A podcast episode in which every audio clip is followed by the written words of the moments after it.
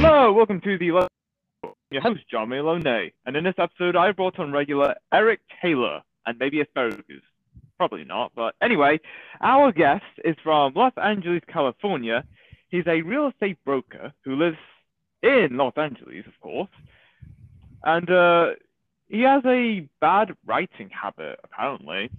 Well, I guess we'll have to find that out, because, ladies and gentlemen, I give you Robert Boog. Hey, Peter. Hello. So, So- how's life? It's doing uh, everything's doing well. Today's my wife's birthday, so um, if you ever want to, you know, uh, sleep on the couch, just forget your wife's birthday. My tip. A life hack. no. no. Uh, uh, so oh my gosh. how how long do you have to sleep on the couch for? No, I'm just I'm just kidding. I'm just kidding. I, I Uh. everything is good now. I Oh, what a brought her some, yeah, bought her some flowers. Everything is good. Oh, okay, that's great. So, Yeah, that's uh, great. so doing anything nice tonight? Yes, we're going out to dinner with uh, our two sons. So uh, yeah, we'll we'll have a good time. Oh, okay, that's nice. yeah. So, uh, cool, cool. Uh, tell me more about what you do. Um, well, I'm a licensed real estate broker. I've owned um, my own boutique business. Um, s- I've been selling real estate since 1978, believe it or not. Um, so I'm one of those guys who graduated from college. I attended uh, school at UCLA, and after graduation, I uh, actually I took um, um, the real estate test before graduating, and then when I graduated, I just jumped into real estate. Okay, great. Okay. Yeah. yeah so i'm one of those guys i i bought my first house when i was like uh 21 my second house at 22 third house 23 it got like that i'm i'm one of these uh you know um i i didn't to be honest i probably uh, took one day off during my first three years of real estate and that was christmas day Okay, okay. And uh, what what recent real estate negotiations or business deals you have done recently? Oh well, we just um, we do everything from vacant land to multi-million dollar mansions, really. But um, I'm located 20, like 20 minutes north, 24 minutes north of Los Angeles, to be honest. So um, I'm in. Um, have you ever heard of uh, a TV show called The Santa Clarita Diet? Maybe, maybe. Yeah, it's it, Uh, it's with uh, Drew Barrymore. But um, yeah, Oh, okay. it's it's uh, that I live in uh, the city of Santa Clarita. Okay, that's cool. So, was doing real estate something you wanted to do from the very start, or have you thought about doing other jobs when you were younger? I um I when I was younger I did not want to go into real estate. My my parents were both real estate brokers and I vowed I would not get into real estate because that's all they talked about all the time. And uh, I hated it when at, like at the dinner table all they would talk about was real estate. So um like they yeah. wouldn't talk about they wouldn't talk about basketball, baseball, like you know, wrestling, nothing, just real estate. yeah, it was always it was Oh real my estate. gosh. It was terrible. I hated it. So But they, uh, didn't, they didn't they didn't talk about what they would be getting you for Christmas. Real estate. you know, yeah, it was on the. Ah, ah, what? So, So, uh, what's the word of the day? Real estate. That's all there is. No, it would be Um, like uh, re- th- that that house up the street that was listed for back then. It was probably forty five thousand. Can you believe that? That you know they have the the audacity to ask that price or whatever. Oh, okay. Wow. yeah, wow. Uh, oh my, yeah, yeah. uh, so, um, so do you, do you own any real estate outside of California, or do you predominantly concentrate real estate properties within where you live, surrounding? I only uh, yeah I I own properties uh, just here in in Southern California. Although I have helped people to buy outside of the state of California. I, I once helped a, a man buy a property um, in Texas, So uh, that was that was kind of fun. Okay, okay. And uh, it- did were there any people you helped out buying properties in other states of the U.S.? No, that was the only one. He he was a millionaire, and um, so uh, you know he could buy whatever he wanted, and um, so I just helped him. You know, um, I just kind of had suggested something to him, and then he took me up on the suggestion. like no questioning, just took you up on it. Yeah, it's kind of well, okay. So um, this man, his name was John, and um, before he was a multimillionaire, he was involved in a um, a tragic car accident that left him paralyzed from the waist down. So he was Oh. in a wheelchair.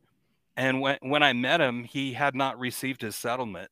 And I helped him to buy a house because he was really interested in fishing. And um, so what I did was I convinced the, the lender that he was a professional fisherman. And um, he was so impressed with how uh, he he he always told me he liked the way I thought, or you know, he would always say, "I like the way you think." And um, okay, so um, I got him to buy that house, and then one day I, I called him, and then he said, "Wow, I just received my settlement." So I helped him to buy like seven other houses, and then after that, I I stopped by his house, and he was he had turned this one house into like a complete video gaming uh, kind of uh, man cave. So Wow. um, yeah, he had like eight uh, computer monitors, and he I, I think it was called um, I don't know if it was Minecraft or what one of these things that you talk to other players, uh, you know, all over the world, and you buy credits or I, I don't know. He, Did it, did it kind have a did it have a pickaxe and was it block characters?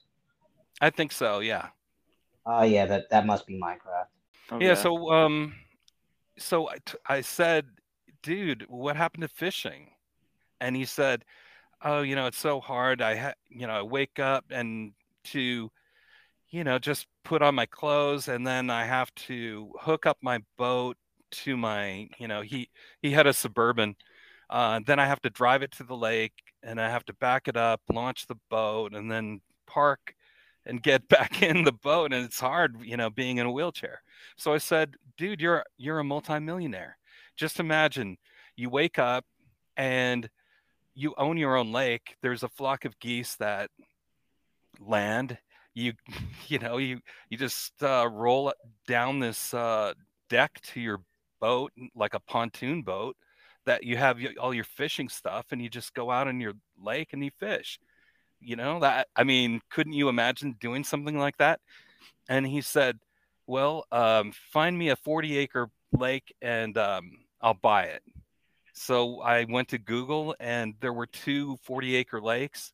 One was in like kansas and the other was in texas. And then he called me from texas and he said uh, i want you to help me buy this place.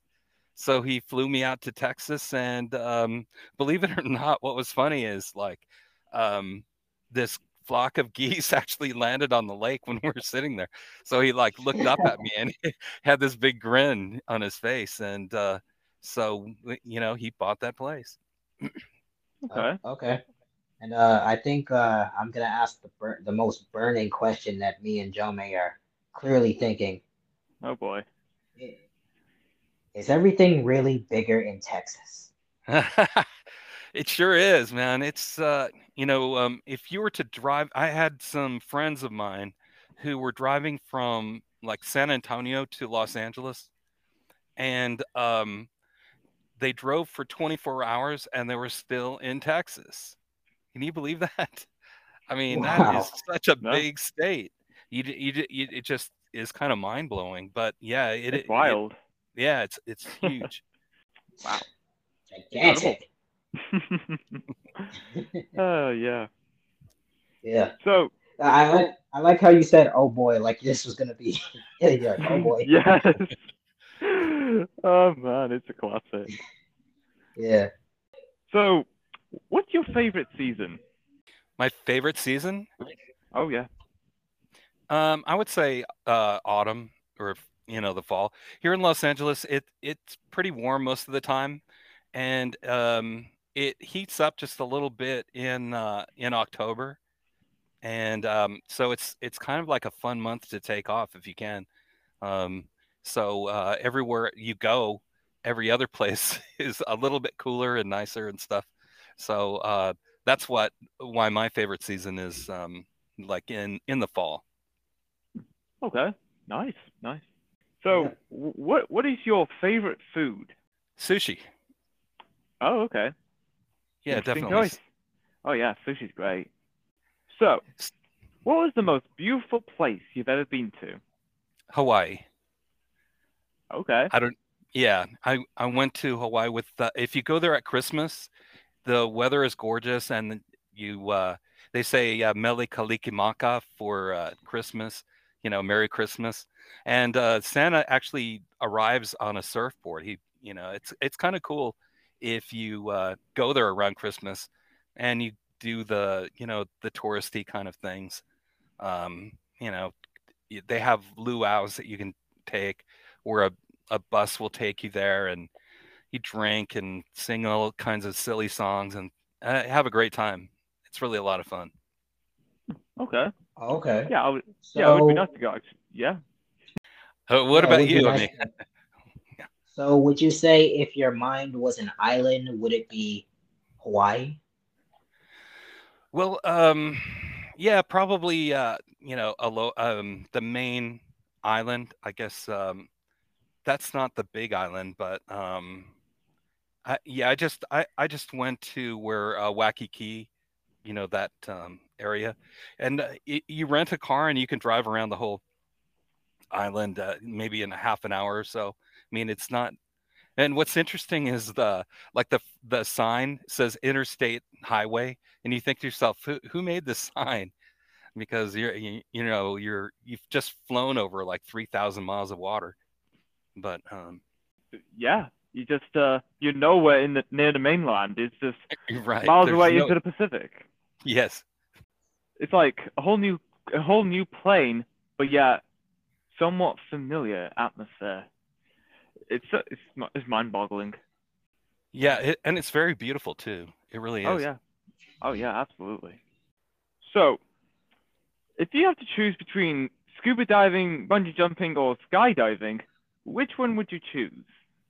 I would probably go for uh, scuba diving, and uh, just to see what uh, I I have done. Um, um, I've done parasailing before, so I've got I kind of have I, I like that. I mean, it's it's fun to do, but I've kind of done that, and I've never really scuba dived.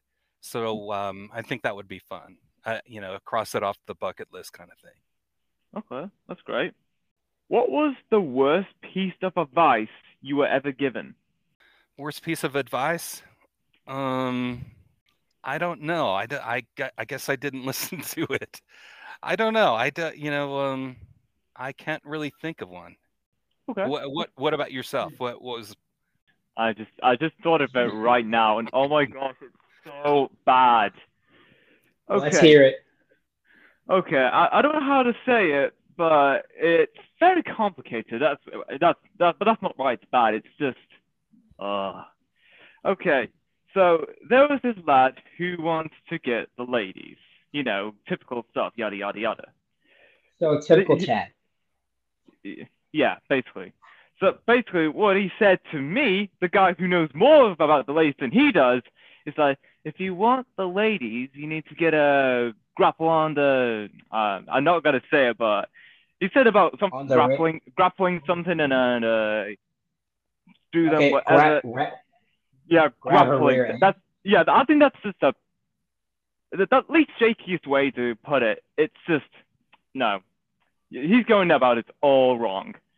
He's he's got a, he has a completely wrong perspective about it about dating. He, so yeah, I, I never took that advice ever. I also, I also told people not to take advice from him ever because that was awful. That was the worst advice I ever heard in my life. So I'll be honest. That's advice I would expect to hear from a cartoon, like an adult cartoon. oh yeah, At that, at that. Like oh, I wouldn't yeah. take that. I wouldn't take. I wouldn't take that advice. Nah. Yeah. best we don't. I best mean- nobody takes that advice whatsoever. It's just no. Has No. he provided you with any other advice after that? Yes, and this one is very, very stupid. He says Okay.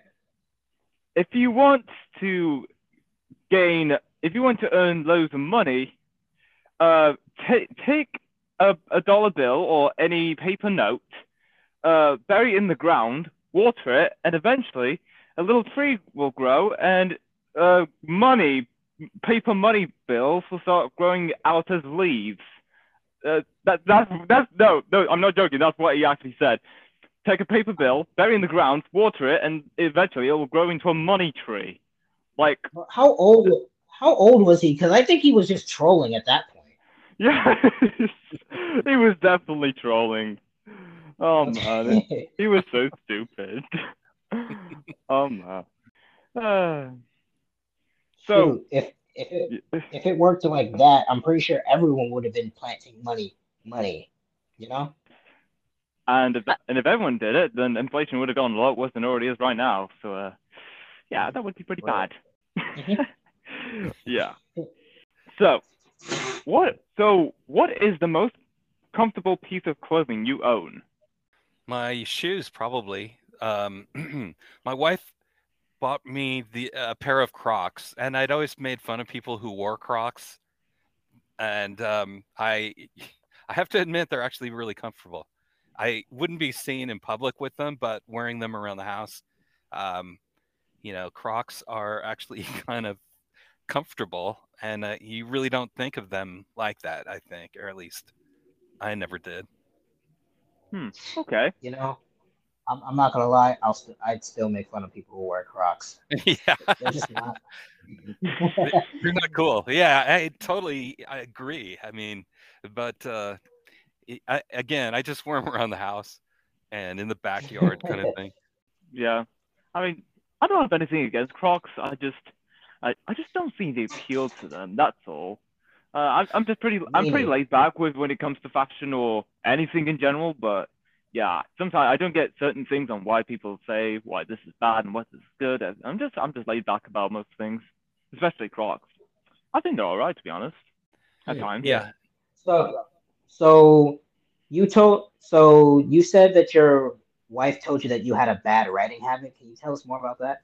Yeah, I um okay.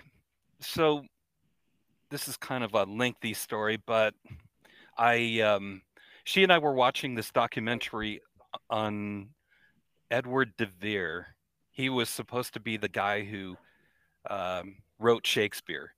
And um, after we watched it, like a month later, we were having dinner with my son, and I went on and on about this movie. And uh, on the way home, come to find my wife did not agree with me on the movie at all.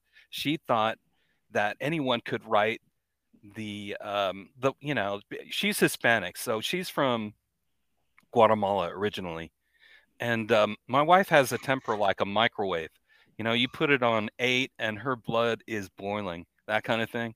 So when I told her that no, nobody could write like Shakespeare, just um, you know, you would have to be highly educated, and so that really fired her up. And so after that, um, I decided to, um, you know, do some more writing. So when she says I have a bad writing habit, it means like I will sit um, somewhere, doodle on a like a yellow line paper, and just start words kind of pop in my head, and I start writing them down. And so she says, "You have a bad writing habit." And anyway, so I wrote this book on Shakespeare, where I um, you know, I claimed that um, Shakespeare didn't did not write Shakespeare, that kind of thing. So um, that that inspired her uh, her comments, I think. Okay. That was Okay. very, very interesting. Yeah, it was interesting. And I'm not gonna lie, when you said like, you know, she when you when you told when you said at the part where she was fired up, I thought you were gonna say like, you know, as soon as that happened, she made you sleep on the couch. Just about. Oh. It was it was pretty close. yeah, oh boy. I'm not lying. Oh, but here's yeah. the thing: when I, when I talk, okay, so this is the thing that uh, about Shakespeare that um, there is no direct evidence that anyone other than William Shakespeare wrote William Shakespeare, right? I mean, his name is on the plays, on the sonnets, the quartos, or whatever, and um, the first folio, which includes like 36 of his plays. So um, the thing that that um, I guess I'm one of those people that um, when I haven't something bothers me in my head, I'm like a dog with a bone that I keep chewing it kind of thing. So the thing that that didn't make sense to me was really why would anybody at that time really want to put their name on the plays? Like why would you want to be known for writing these plays? To me that didn't really make sense. And that's why I didn't think that he really wrote them. Do you want me to continue or yes go yes go ahead Okay. we have All right. all the time in the world Yeah. okay so here's the thing you, you remember there was a king henry the eighth he had um, several wives and a couple of marriages that he annulled and then he beheaded a couple of wives remember that um, king henry the eighth he he he really wanted a male heir and um, okay so the male heir his name was uh, king edward the sixth and he um, he died when he was like 15 years old and then came Queen Mary Tudor. They called her uh, Bloody Mary. And then after her was Queen Elizabeth. And uh, she, that was Queen Elizabeth I. She um, reigned England for like 44 years.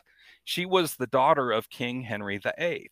So um, back then, if um, the, according to the like, there was an edict of 1350 where a ruler what could be like a serial killer they could just say that um, you know they could say any person um, was guilty of high treason and there was really nothing that the person could do i mean if you made fun of a ruler um, that was high treason if uh, you called the ruler a tyrant high treason if you imagined the death of a ruler that was high treason so just imagine you know, you know that this, and we know that uh, Queen Elizabeth I beheaded her own cousin. That was Mary, Queen of Scots. So, um, if Queen Elizabeth I, um, okay, so Queen Elizabeth I actually saw a play of Shakespeare's. It was called Richard the Second. And after she, and she was like, she was pretty old. She was like 63, and she passed away when she was 65. So she was, a, you know, not uh, a spry chicken kind of thing. But um, so after she watched that play, the the which was performed by the Lord Chamberlain's Players, and we know that Shakespeare was a member of the Lord Chamberlain's Players, and he allegedly wrote plays for them. But um, okay, so the man um, who paid for the performance was uh, a guy by the name of Sir Gelly my uh mycroft or something like that Meyrick. Okay so he after watching this play what do you think uh, queen elizabeth i did? She had um, sir gelly meyrick hung quartered um, you know that kind of thing. Um, remember how shakespeare wrote these two long poems to uh, henry Wriothesley he was um, you know supposedly his patron. Um, Henry Wriothesley was sent to the uh, Tower of London.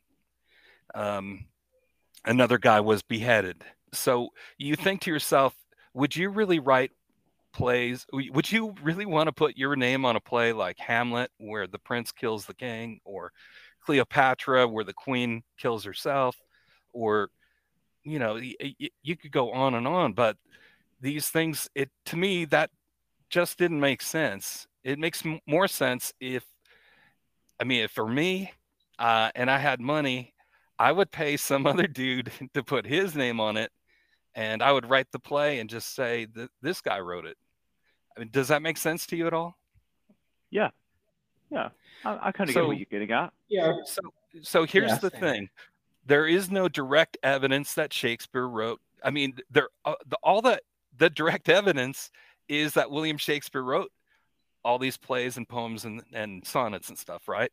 So, how do we find out or figure out that someone else really wrote it? You, you would have to use what we call circumstantial evidence, which is like an inference.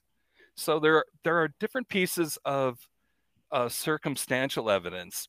Like, um, have you ever heard of Rosencrantz and Guildenstern in the um, in the play uh, Hamlet? There are two, you know, actors. Well, two actors called Guildenstern and Rosencrantz, but they were actually real people. They were the um, the king of Denmark's uh, ambassadors, and um, the king of Denmark at that time, his name was Frederick, and Frederick had this uh, unusual drinking ritual where he would fire a cannon after he would drink a shot. And so, I mean, in in Hamlet, they he talks about this. Like, th- there's a quote that uh, no jocund, you know, king will da da da da. You know, goes on uh, like, and he talks about firing a cannon. And so the question is, how would William Shakespeare know about this king of Denmark and his bizarre drinking ritual, as well as the the names Guildenstern and Rosencrantz of these, you know, two ambassadors? Which are play they play as ambassadors in this uh, in the play Hamlet. Well, there was this guy named Peregrine Bertie, who was the English ambassador to Denmark, who spent about a year and a half, a year, let's say 14 months or something there in Denmark. So he witnessed like firsthand what what was going on, right? And mm-hmm. Peregrine Bertie was the brother-in-law of Edward de Vere. So I could couldn't you imagine like one night you're at you know I don't know at dinner and this guy's telling you stories you know you want to hear a funny drinking story this guy would fire a cannon after he t- takes a shot or you know like stuff like that. So that's just one piece of it.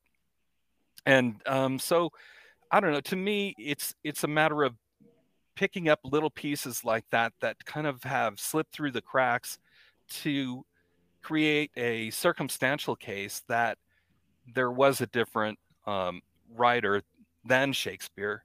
We've kind of got it wrong. well, uh, but the here's the thing: scholars uh, that are like Shakespeare scholars, they just kind of like uh, put people like me down and just say, "You're, you know, they like a flat Earth believer," or you know, he's a crank, he's a, you know, like an idiot. Um, but I'm just looking at it um, like, you know, um, I, yeah, and um, w- what happened too was, you know, during the pandemic here in uh, California, they, you know, they closed the whole state down like Blockbuster Video, right? So I had nothing to do, and I was uh, watching TV, and I kept seeing this commercial for um, Latuda, and um, was thinking to myself, man, this this uh, this must cost them a lot of money. I mean, because they play this commercial over and over. How much does this Latuda cost? And so I got my my iPhone and I googled uh, Latuda, got the website. So Latuda is a drug that treats bipolar disorder and um, its symptoms. Now, bipolar disorder used to be called manic uh, depression, and um, later that same day, I was kind of doom scrolling on Twitter, and I there was this um, famous actor, um, Shakespearean actor, Sir Patrick Stewart, and he was reading a sonnet a day, and um, the sonnet that I listened to, he was talking about, you know, depressed, you know, being depressed, despair, death, and these are all symptoms of bipolar disorder. Since I had just read the symptoms and read what bipolar disorder was about. And so I kind of made this joke. It sounded like old Shaky might have needed some Latuda, right? I mean, and then I realized, wait, what if that were true? What if the bipolar disorder might be a way to circumstantially prove that um, Edward de Vere, this uh, 17th Earl of Oxford, was really behind um, the Shakespeare canon. Does that make sense at all? Mm-hmm. Yeah. so that's what uh, so i wrote this book it's called shakey's madness does a mental disorder reveal the the real william shakespeare so it's not um you know it's not uh i don't know not that long i i kind of do it in a conversational tone so um but i did but okay so i started writing this thing and then i got to about 50 pages and then i thought what if i'm totally you know crazy myself? What if i'm wrong? Shouldn't i bring this to a psychiatrist or someone like you know who really knows uh, about bipolar disorder? Because i i would get um, the the pushback that i would get would be like how can you diagnose somebody with bipolar disorder who passed away over 400 years ago so this guy edward de vere died in 1604 and that's been the biggest um, obstacle to his authorship is that um, these Shakespeare scholars will claim that half the plays were written after 1604. So, how could a dead guy write these plays? And um, so, um, I, you know, I looked into things a little bit more, or and made the discovery that um, Edward de Vere's um, he was Edward de Vere's father died when he was 12, and then he was sent to live with Queen Elizabeth. He lived at her right hand man's house, this mansion. It was called Cecil House. And Cecil House con- uh, contained the world's finest library back then. And uh, one of the people who lived at Cecil House was a man by the name of Arthur Golding, who translated uh, Ovid's 15 book poem uh, Metamorphosis into English from Latin. And so um, he lived, uh, it was actually Edward de Vere's uncle, and he lived there with him. And um, so one of the things with uh, the William uh, Shakespeare has been how how could he read, uh, you know, Metamorphosis because uh, he lived in Stratford upon Avon, and um, this he had to have read it in both uh, Latin and English and uh, they didn't have any public libraries back then.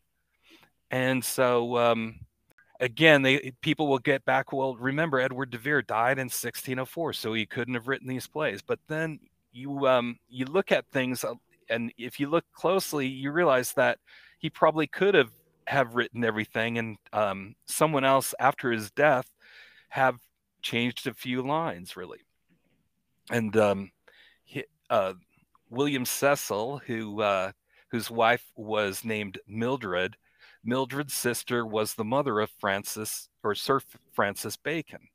So he, Sir Francis Bacon and Edward de Vere were cousins. They knew each other. So it's kind of like it, it gets kind of interesting when you really look into it, and you suddenly um, it it doesn't seem like all that crazy of, of a notion. And uh, this when I got an email back from the psychiatrist who had read this, you know, these 50 pages, he said that no one in the history of um, literature has ever uh, noticed this before about um, Edward de Vere possibly being um, bipolar. Okay. Okay. That was very interesting. Yeah. Oh, thanks. Uh, that Yeah, is all we have. For, that was all we have. That's all we have for this episode. It was great having you here, Robert, talking about uh, your real estate and uh, especially talking about theories behind William Shakespeare and his plays. Wow, it's quite impressive. Oh, thank you so Yeah, much. and your writing, and your writing addiction. Yeah. Thanks, Eric. oh man. Appreciate it, Anytime. Eric. Anytime. And until next time, stay tuned for more.